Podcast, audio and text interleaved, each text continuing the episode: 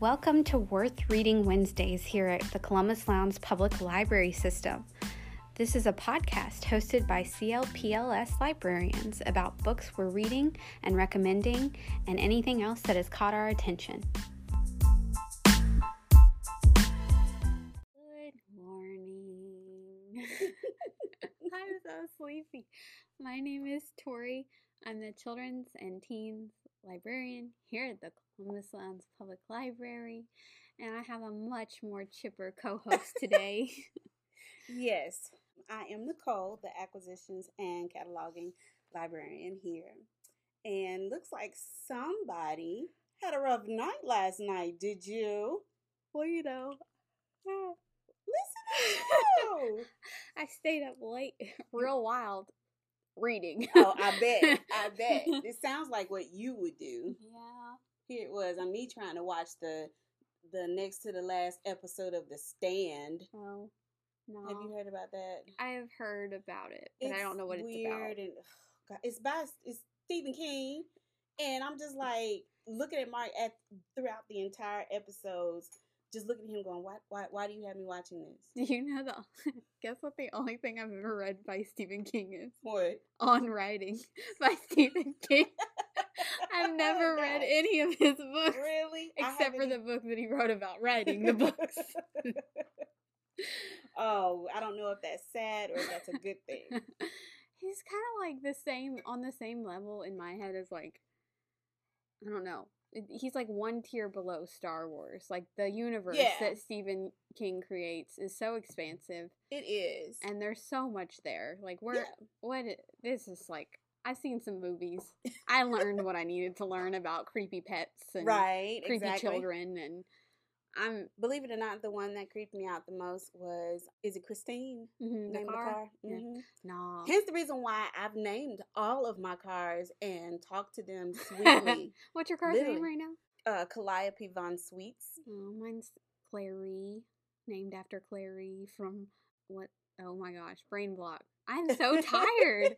Steel Magnolias. Oh, you cannot stay up reading all night and try to come in and do it. Well, I the next wanted day. to get like some good recommendations, and I pulled these Well, bottom then, two. Well, then that's worth it. Then, so we'll get- give you a slide. I'll be the chipper one today. And you have given me so many new books, and you know I can't. I can't. You help- can't choose. I have no self control I'm- whatsoever. I'm, glad you do. I'm glad you don't have any self control because we've got some great books to talk about today. yes, we do. Yeah, we do. So, in continuation of our Black History Month Rex, I'll go ahead and go first. We've got some new material that is really, really, the first one for sure is just really, really outstanding. It's called Black Buck, a novel by Mateo Askaripour. And This is new. It came out January 5th of 2021.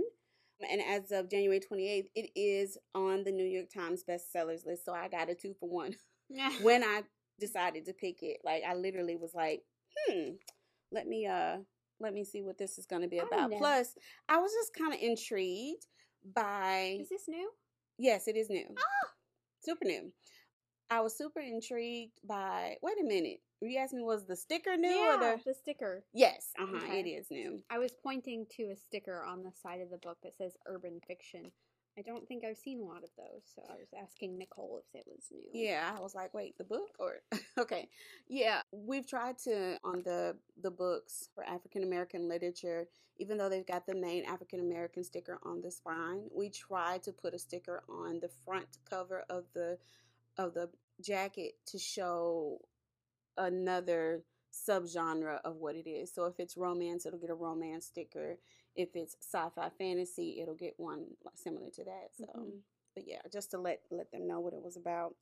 Anywho, I was intrigued by the cover art for this one. It's a it, it's a hand holding up, I would just say a Starbucks cup, so to speak, and you can tell that the story is going to be taking place in a big city because there's like this big, tall. I don't know if that represents a particular building or not. Does it? Um. I'm gonna read that in there, Okay. well but I don't. I can't remember if this. I, I don't know my buildings very it would well, be y'all. probably. It would. I know it's in New York, Yeah, but it would be if they're trying to say that that's a representation of something in the book. It's that big company that. that Oh, okay. Well, anywho, this has gotten over 460 reviews on Amazon, and it's got a 50%, 52% of five star ratings as of right now. Wow. So let me just read a little bit of what this is about. Okay, it says an unambitious 22 year old Darren lives in a Bed-Stuy brownstone with his mother, who wants nothing more than to see him live up to his potential as the valedictorian of Bronx science. But Darren is content working at Starbucks in the lobby of a midtown office building, hanging out with his girlfriend, Soraya, and eating his mother's home cooked meals. I mean, who wouldn't? Same. All that cha- all that changes when a chance encounter with Rhett Daniels, the silver-tongued CEO of Sumwun, NYC's hottest tech startup, results in an exclusive invitation for Darren to join an elite sales team on the 36th floor. Mm.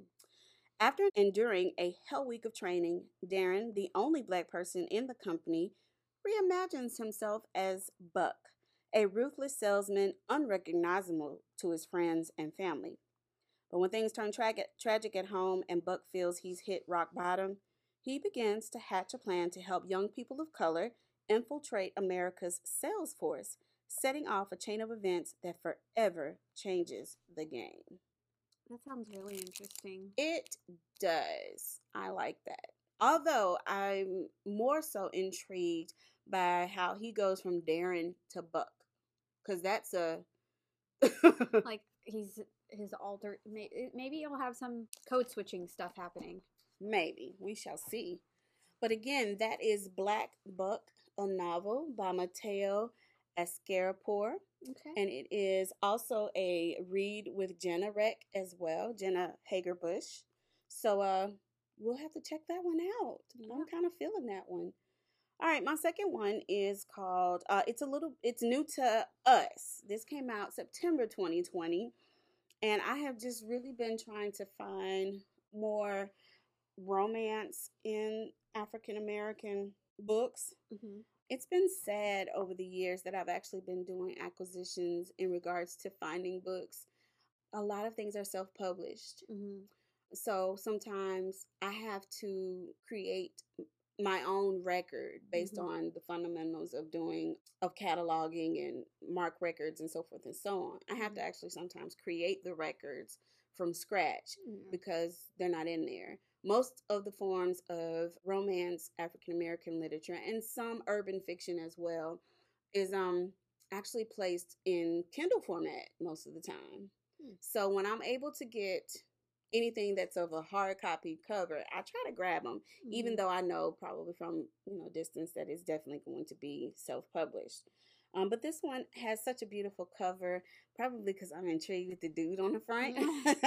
Mark, I still love you, but that beard. oh, that beard game is definitely on point, and the way that she he's looking at her, I think, is what intrigues me too. I love it when a man is not afraid to show his emotions. But anywho, before I get too far into it, it's called Behind the Scenes by Christina C. Jones.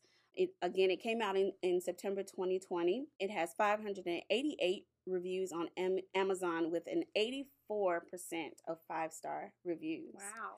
So let me tell you what it's all about. Ooh, tell me. If there's any one thing Pierre and Logan have in common, it's their ability to invite snap judgments based on shallow views of who they are. Mm. Logan is the privileged only daughter of a respected family whose legacy runs long and deep. Pierre is the moody, orphan son of big screen royalty who couldn't possibly live up to the prestige of his pedigree. Or maybe not.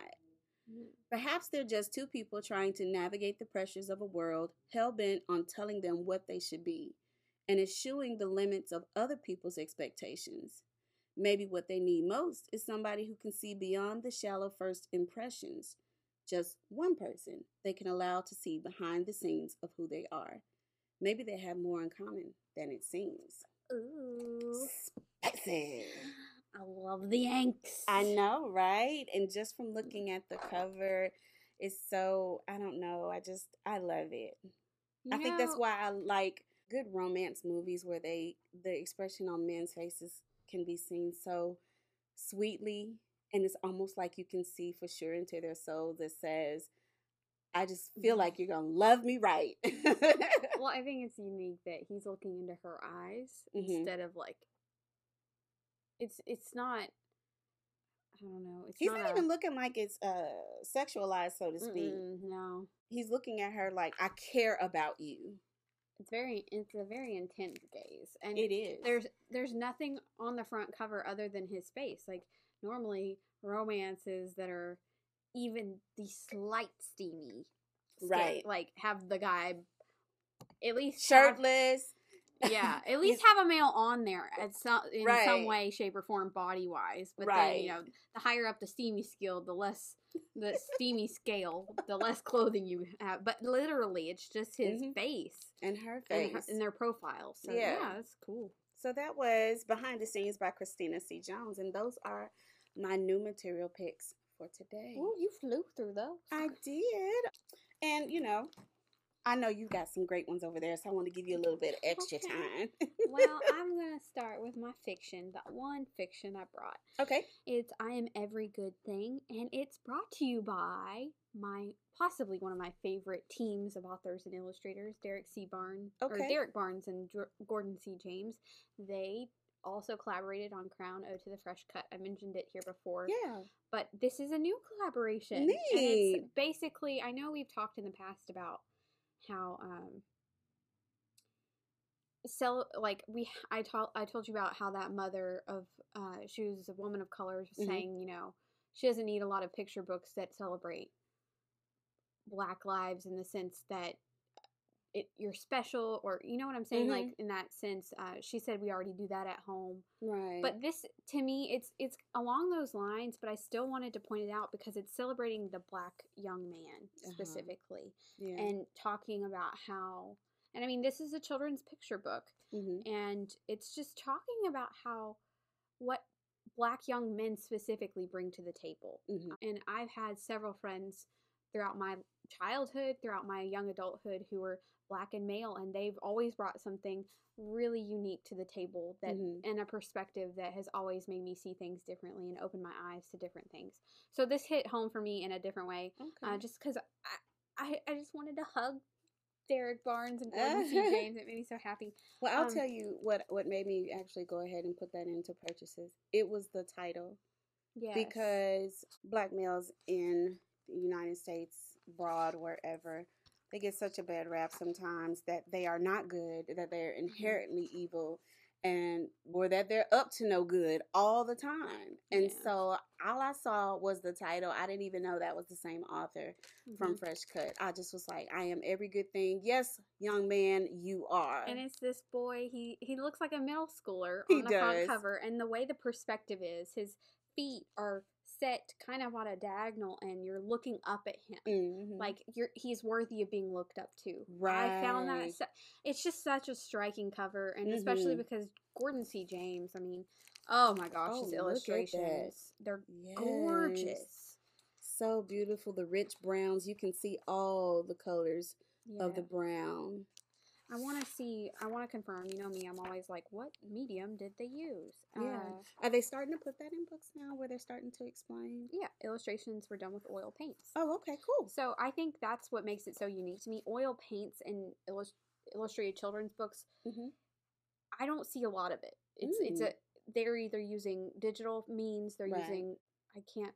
I don't know if it's like gouache or gouache or it's some kind of paint, oil acrylic painting that they use as well. hmm but not Gordon's uh Gordon C. James, not his style. Like oh, okay. the style of oil painting he uses here is so you can tell that it, if you go to look at that painting in real life, it's going to be thick with texture yeah. and it's going to like hop off the page in a way that Mhm. even the illustrated book can't fully communicate. Right. And I wish, oh goodness, I, I I'm just obsessed with his artwork. Like, look at this. yes, that is beautiful. I love that.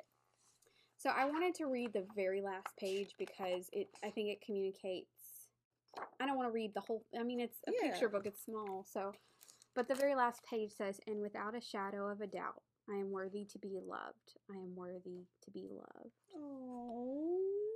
It makes me so happy. It does. So- OMG. I don't have. It almost makes me want to read it to my 21 year old son.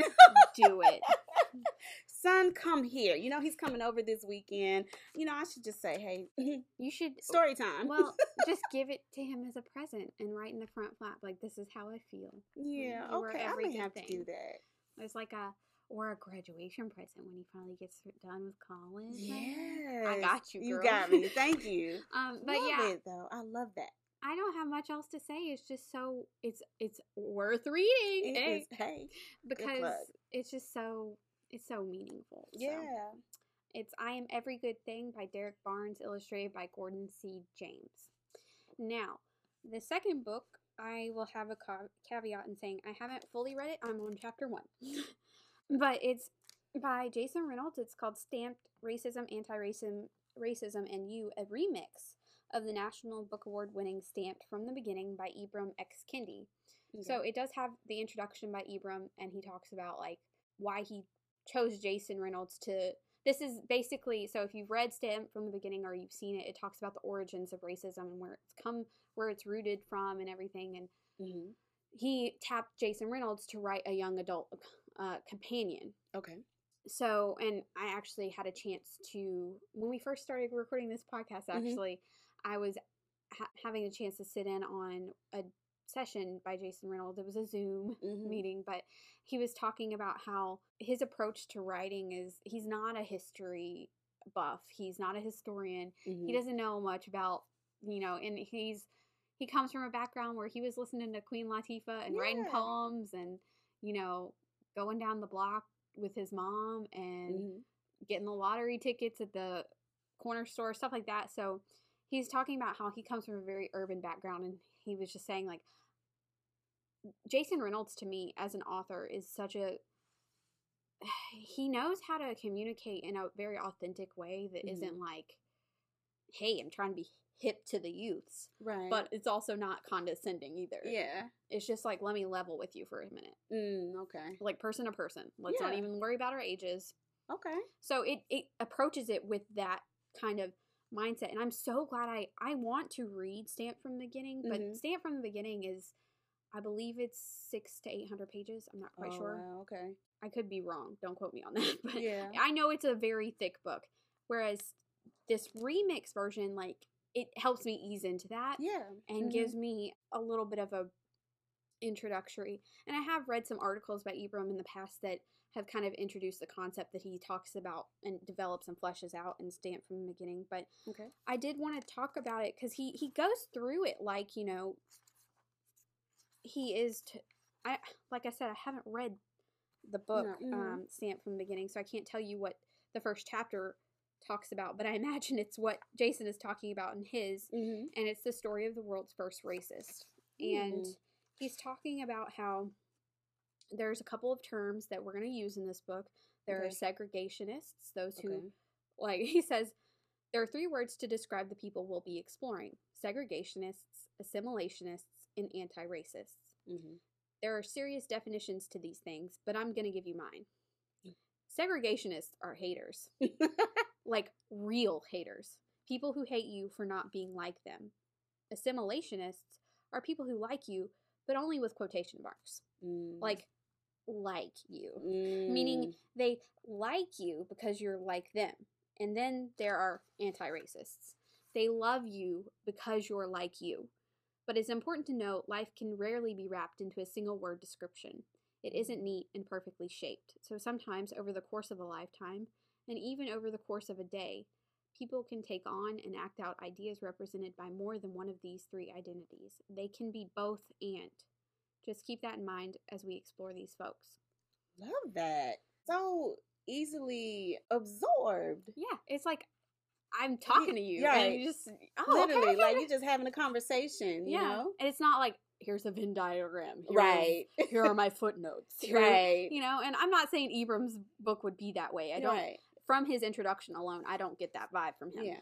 But it's just very, you know, it's in our young adult section because Mhm. it's targeted towards teens to talk about these concepts. Right. And so he talks about how in 1415, Prince Henry, he says, the year is 1415, and Prince Henry, there's always a Prince Henry, convinced his father, King John of Portugal, to basically pull a caper and capture the main Muslim trading depot on the northeastern tip of Morocco. Why? Simple. Prince Henry was jealous. The Muslims had riches, and if Prince Henry could get the Muslims out of the way, then those riches and resources could be easily accessed. Stolen. A jack move. A robbery. Plain and simple. The take a bountiful supply of gold. and Africans, that's right. The Portuguese were capturing Moorish people who would become prisoners of war in a war the Moors hadn't planned on fighting, but had to to survive. And by prisoners, I mean property, human property. So Mm. he's able to to me, I don't take this topic lightly at all, but at the same time he's able to make it kind of funny yeah. in a way that catches your attention. But hey, we're still talking about something serious. Right. But also a jack move, a robbery. right. The you know, the, the, kind pro- of lingo that Yeah. a teen would be able to really grasp and hold their attention for sure. Yeah, and he talks about how Prince Henry's historian, in a sense, was Gomes Eanes de Zurara.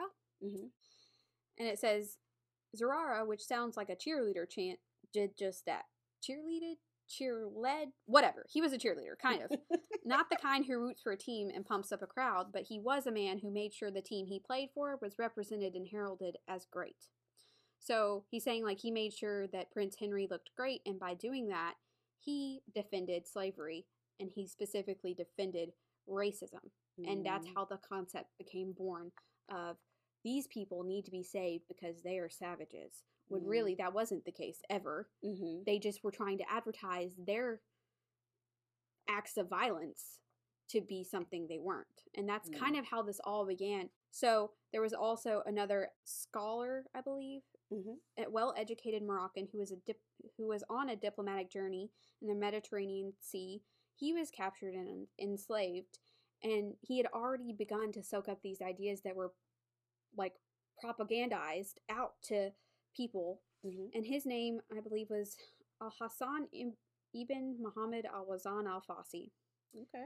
and uh, he had converted to Christianity, and they event- they eventually called him Johannes Leo, and he later became known as Leo Africanus or Leo the African. Okay. But he said about his own people that they were hypersexual savages, and Jason Reynolds says, well, you know, making him the first known African racist. Mm. And he says, when I was growing up, we called this drinking the Kool Aid or selling out. Either way, Zurara's documentation of the racist ideas that Africans needed slavery in order to be fed and taught Jesus, and that it was all ordained by God, began to seep in and stick to the European cultural psyche.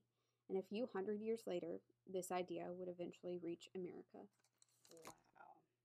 And, that's all in chapter one, right? is, and it's very readable. It's a Yeah. like chapter one is ten pages, yeah. and all of that was in chapter one. Yeah. So That's that's a lot, and but not so heavy that it's like I want I would want to keep reading for sure. it's, you know. it's a ma- it's a masterpiece and a masterful skill I think that Jason Reynolds has a way of talking about things that are very serious, but Mhm. also incorporating a little bit of humor yeah, to make you feel like you can relate, but also incorporating, you know, it's he he walks this really fine line that I find to be. I don't know any other author who does that, and I Mhm. find it. And I'm taking up the soapbox here. I know I need to stop talking, but it's. I cannot recommend this book enough, and I'm only on chapter one. Like that tells you something. Yeah. So this is, uh, like I said, stamped racism, anti-racism, and you, a remix of the National Book Award winning Stamp from the Beginning with Jason Reynolds and Ibram X. Kendi. It's in our YA section in the 300s. I currently have it checked out. I'm sorry. I'm going to read through it as fast as possible. But like she did last night, yes, reading on stuff. yes. And now I've said it to the public. So Yeah, right. Well, that was good. That's good new material. Yeah, those are really um, good. these are both 2020s. They're not Okay. 2021s, but you know, No, we we're, only we're, we're a couple only, months in. right. We're only a couple months in. We're gonna get better for sure. Yeah. Well, let's head on to some read and recommended books. These are all ones that I am recommending. Okay. Um, and they are kind of old, but hey, Look, the, I got some Oh. oldies but goodies today. Let me tell you well, mine is more a little bit more up to date, but I still like yours because I love this story. No, I got like pulled out of my childhood books. what? I'm not kidding. This was read to me in class really in elementary school. Okay. I'm a baby. I'm sorry. I can't help when I was born, but and I'm not. Oh, let's this I'm- is published. I'm in- gonna hit the big four five soon and very Happy soon. Happy early birthday! This book Thank is as this book is as old as me. Guess when it was published? When? 1994. What? That was the year I graduated high school. That was the year I was born. I was graduating from high school. and You were being born. Yes, we were Aw. very busy people. very busy for sure. Well, the one that I, the first one that I want to recommend is by one of my favorite authors, and she's been around for a good little bit. I started reading her in high school as well. No, this is not a Brenda Jackson book. but I do remember sneaking and having a copy of How Stella Got a Groove Back oh, in my book bag. Yeah, but the book was even better. Mm. Anyway, this one was called I Almost Forgot About You by Terry McMillan. I read this in 2017. And it's about a, a doctor. Her name is Georgia Young. And she decides to quit her job as an optometrist. She decides to move out of her house and decides that, you know what, I'm getting ready to start this new journey. And this new journey could very well lead to new love. So that's brave.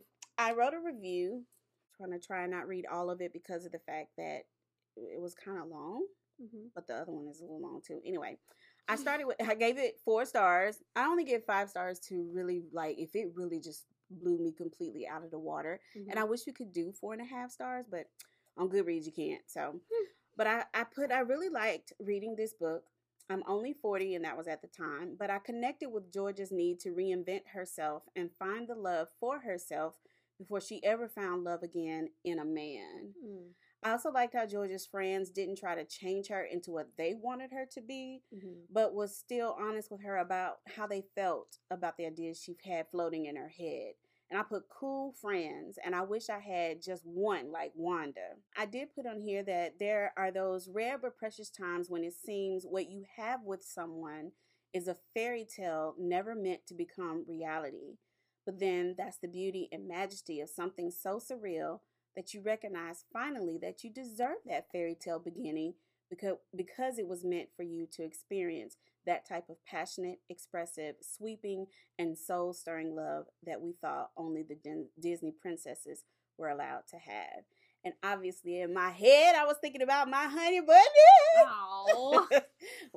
Being married at that time, I think it was like maybe 19 years. So I loved, I really loved the book. Terry McMillan has always had a way of writing. Mhm. She's written written some really good bestsellers, and even though it, her voice has slightly changed from uh, how she wrote back when I was in high school reading her books, they've not changed so much that you still can't see that this is a, a Terry McMillan book. Okay. And I like that. I really like that about this particular one. So definitely a good read. You should pick it up if you have. I'm not sure if we have it in our collection. Like I said, we would love so much for people to return some of our Mhm. wonderful books. If you've got it in not our particular checked out book, but if you have it and you're like, hey, I want to donate to the library, we do accept them Mhm. because they're they're uh, kind of hard to come by. But that was I almost forgot about you by Terry McMillan. Mm. The second one that I am recommending is also a 2017 read, and it is by one of my probably more so now favorite. I don't know if she's a comedian or what. Anyway, the title is called The Misadventures of Awkward Black Girl, and it's by Issa Rae. Mhm. I love Issa Rae, and I'm sad as all get out that Insecure is ending after this season. Really? Season five is it, and I get it. It's been around for a minute, Mhm. so. But I read this in 2017, and it's about Issa Rae. It is a nonfiction read, and she's just talking about how she's an introvert. Mhm. Okay, and I'm not sure if she's still feeling that way now in 2021. I mean, she was saying she was feeling this way in 2016, but you know, she started this whole misadventures of awkward black girl actually doing YouTube videos. So she had a web series that she started this with. Um, but anywho, she opens up her world for everyone to see how she, as an introvert, navigates love, work, friendship, all kinds of stuff Mhm. um, as an awkward black girl. And she admits one little thing. She says that she was told that those two identifiers of a black girl and awkward were the worst things to be. And she was like, So let me show you how they are. Aw. So anyway, my review, I gave it four stars, so that says a whole lot. Okay, so I put this book literally changed my my mind, literally a little bit. Through my tiptoeing resurgence into the genre of nonfiction, because at the time I hadn't read nonfiction in a minute, so Mm. I was trying to get back into it. I found this book actually read like a novel, almost like watching an episode of Insecure without waiting for the next season. Page turner bouts of text, check. Laugh out loud scenarios, check. Moments of reflection that reminded me that I was just like the characters, check. No. I mean, what can I not say about this book? It was an awesome read, and I feel inspired to read more nonfiction. So there you go, Issa. You turned my brain in 2017 to make sure and put more nonfiction back in it. So there you have it. I put Issa turned the entire tide of my natural reading habits in just 204 pages. Gasp. Thanks, Issa. I like that. So that was really good. I love that. That was the Misadventures of Awkward Black Girl by Issa Rae. Gotcha. Well, I dived through the oldies but goodies because as we go through celebrating Black History, I wanted to, like, I, I wanted to think about the Black authors, the Black illustrators who really impacted me as a reader, Mhm. and I was thinking at the same time. In the juvenile section, our 300 section is like myths and folklore, and then our 800s is poetry and literature, things like that. And I just feel like they don't get enough like loving sometimes. Mm-hmm. I agree. And so I was like, how can I combine what I really remember and loved as a kid, as you know, growing up, some of the writers who impacted me, who were of- the black community, Mhm. with these sections. And I was like, Mm. well, you know, I love, absolutely love Langston Hughes' poetry. Really? And then I was thinking, well, Myths and Folklore, we were talking about John Mhm. Henry and Brer Rabbit and all that. And I was Mhm. like, well, in my elementary school days, this was the exact book of John Henry read to me in class. It was some kind of myths unit that they were Mhm. doing or something, and this was one of the books that my teacher had picked up. And so my first read and recommended book is John Henry by Julius Lester with pictures by Jerry Pinkney. And this specific version, you want the pictures by Jerry Pinkney because they are absolutely Oh, breathtaking. That cover. Oh my goodness. Right? Oh, he's just looking so stoic and strong. Yes. And And not exaggeratedly stoic and strong as we know of the legend of John Henry. he's just he looks he looks so calm to me. Mm-hmm. Like I want to talk to this person Mm-hmm. and learn about them from and I want to like soak in the wisdom. Yeah. Just in that picture alone. Mhm. So Jerry Pinkney created these images with full color artwork, and it was prepared using pencil, colored pencils, and watercolor. Neat. Um, but it just goes through the the myth that is well, he kind of plays it like you know, is it a myth or you know Mm. because there have been in the introduction there have been writers who have tried to research John Henry to see whether he was a real person or not, Right. and so it kind of plays a little bit with that. But yeah. I I wish I'd gone back to this sooner. The metaphors alone in this small story. I mean, this book is not long at all. I would definitely take it home to read as a bedtime story to my kid if I had children. Mm-hmm. But uh this book I was reading it at the table or at the back work table Mhm. downstairs last night. And the metaphors were knocking me off my seat. I was like, "What? How did I miss this as a kid?" But as a kid, you know, you're not you're just looking at the pictures. Yeah. And, and I mean, that's what stuck with me growing up were the pictures and the scenery that happened in this book, the the watercolors, the Mhm. paint, how John Henry grows up and he he busts this picture. oh my gosh, stuck in my head as a little kid. wow. And then you know he grows up and he's gonna. He tells Ferret Face Freddy that he has to be nice a whole year if he wins the race, and he wins the race. And by the time Ferret Face Freddy gets there, he's already drinking soda. And so Ferret Oh, Face goodness. Freddy was so nice, everybody called him Fred Frederick the Friendly. Aw. And then, you know, he goes through the mountain and he's told, you know, he busts through one mountain and then he's told that they have an opportunity. I believe it's the I want to get the it's the Chesapeake and Ohio Railroad through West Virginia. This is the the main arc of the folk tale is that John Henry digs through the mountain Mhm. to create the railroad track. Right. And at the very end, he passes away because he dug so hard and so long without any breaks that he just passes away. But Mhm. I wanted to highlight I tabbed this page specifically because I Mhm. felt like it was the the best representation of all the metaphors and I'm just going to read what he saw was a mountain as big as hurt feelings. On one side was a big machine hooked up to hoses. It was belching smoke and steam.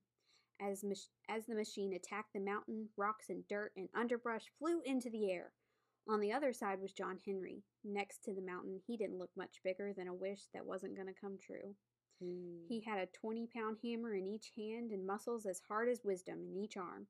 As he swung them through the air, they shone like silver, and when the hammers hit the rock, they rang like gold.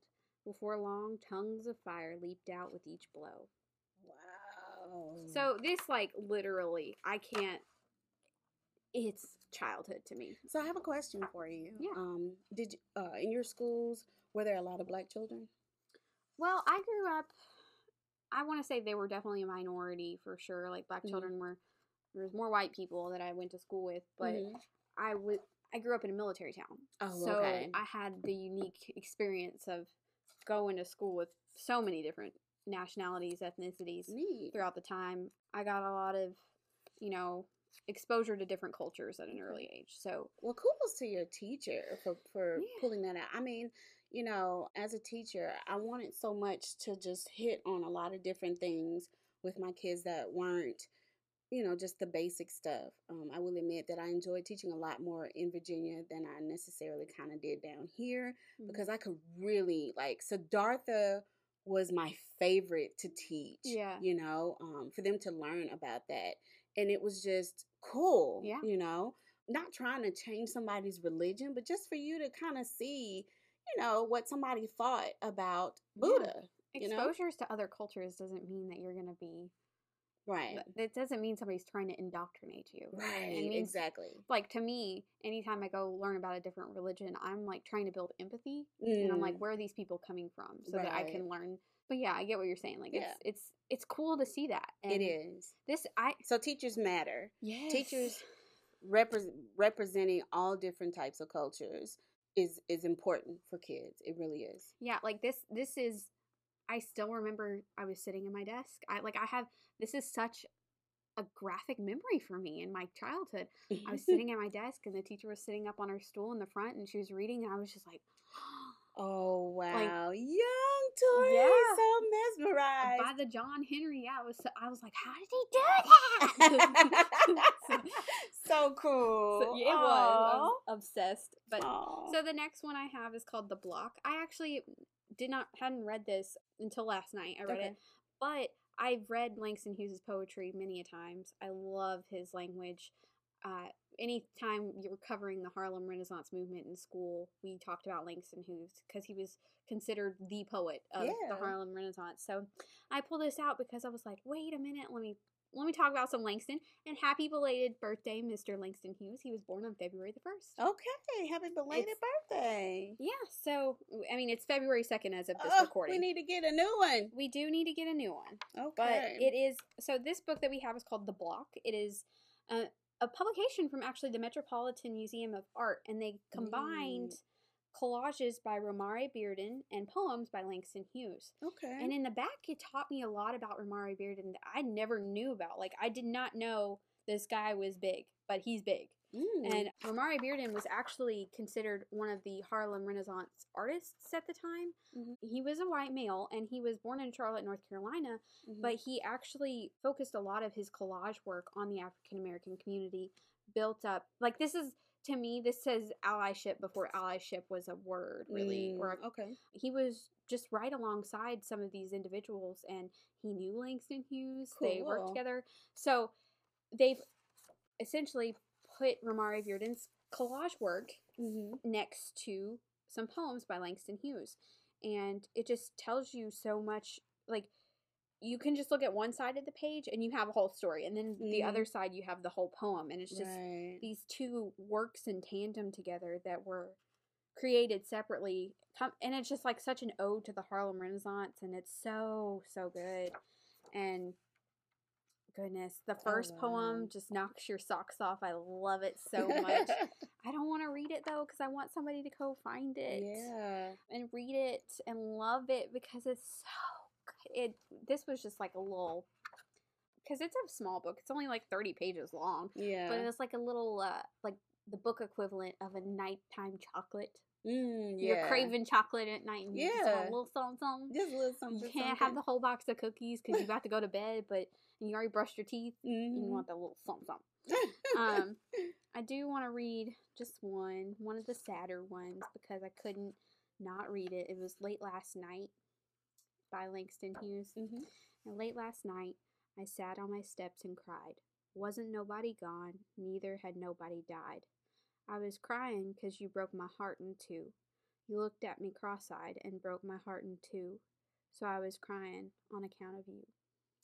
Oh. And you have a collage by Rom, um, Romari? Romari, yeah. You have a collage by Romare Bearden on the right page, and it's dark black across the double page spread.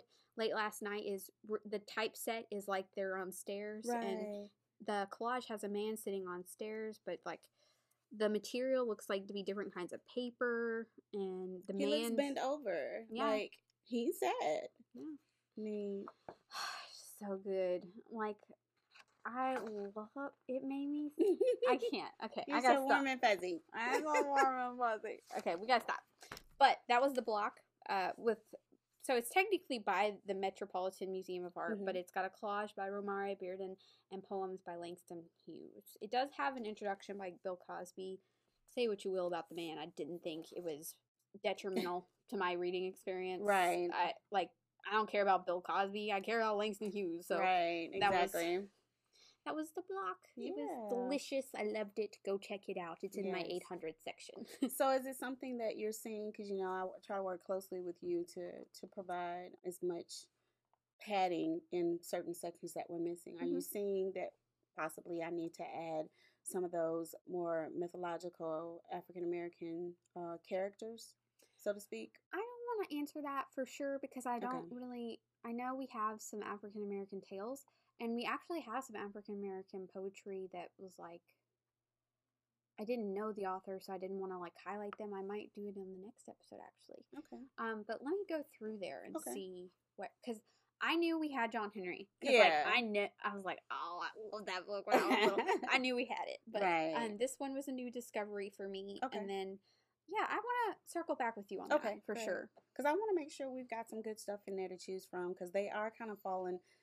Well, not necessarily falling apart, but they're they're old to the point where a child wouldn't necessarily just go and grab it off the shelf. I think it would be something that a parent would say, "Hey, you know, this is one that you definitely could look at." But Yeah. because it's older and it's faded, you know, Well, my best recommendation, like right off the top of my head, would be just if we can replace some of the, not that there's anything wrong with these books, but right. if we can update them to the newest one, if we ever have any wiggle room, that would probably Okay. be my first recommendation. Okay. Just so it doesn't look so old. Because Yeah. these books, they're in the older library binding. That's what all we're saying with this is Yeah. that if you look off to the of the binding itself, it's that old. I don't know if you can hear. It's that old hard hard uh, library binding that it's almost like hatch marked in in the material. Mhm. Um, you know what I'm talking about if you've ever read a book before the 90s. um, right. but but it's just that to kids today to see that Mhm. on the shelf, their brains just completely disregard it and they move on to something that looks newer. Yeah. And I think that's such an injustice for some of these Mhm. gems that we have just because it's not in the Yeah. updated version. So Yeah. Okay, well, I'll definitely look into that. Those are great. I feel all warm and fuzzy now. Well, you know, I say we just skip over non book recommendations today. you Wanna want to bounce? Yeah, You want to bounce? let's just bounce. We took forever. I'm sorry. That's okay. I had some feelings. I needed to get them off my chest. And she did, and she did so eloquently, and I just love hearing you talk. Um, I wish y'all could sometimes see us or see my face as I watch her uh, discuss what she's brought. Um, I'm just entranced by Tori. I'm, I'm entranced, and I'm just amazed at how eloquently you speak and how you're able to express yourself with words that I'm just like, wow. you know, Thank you. you are just so cool. I appreciate it. You're cool too, Nicole. Sometimes I don't think that as much, but you know, that's No, the one are. in me. you are. That's the one in me. Well, guys, we hope that you all enjoyed this particular episode of Worth Reading Wednesdays. We've still got some really great African American books to really celebrate. So stick with us, and we hope to see you next week or Bye. listen to you next week. Yeah. Yeah. Yeah. Okay. right. Listen, see. See, Say some- Yeah, something. something next week. Bye. Bye.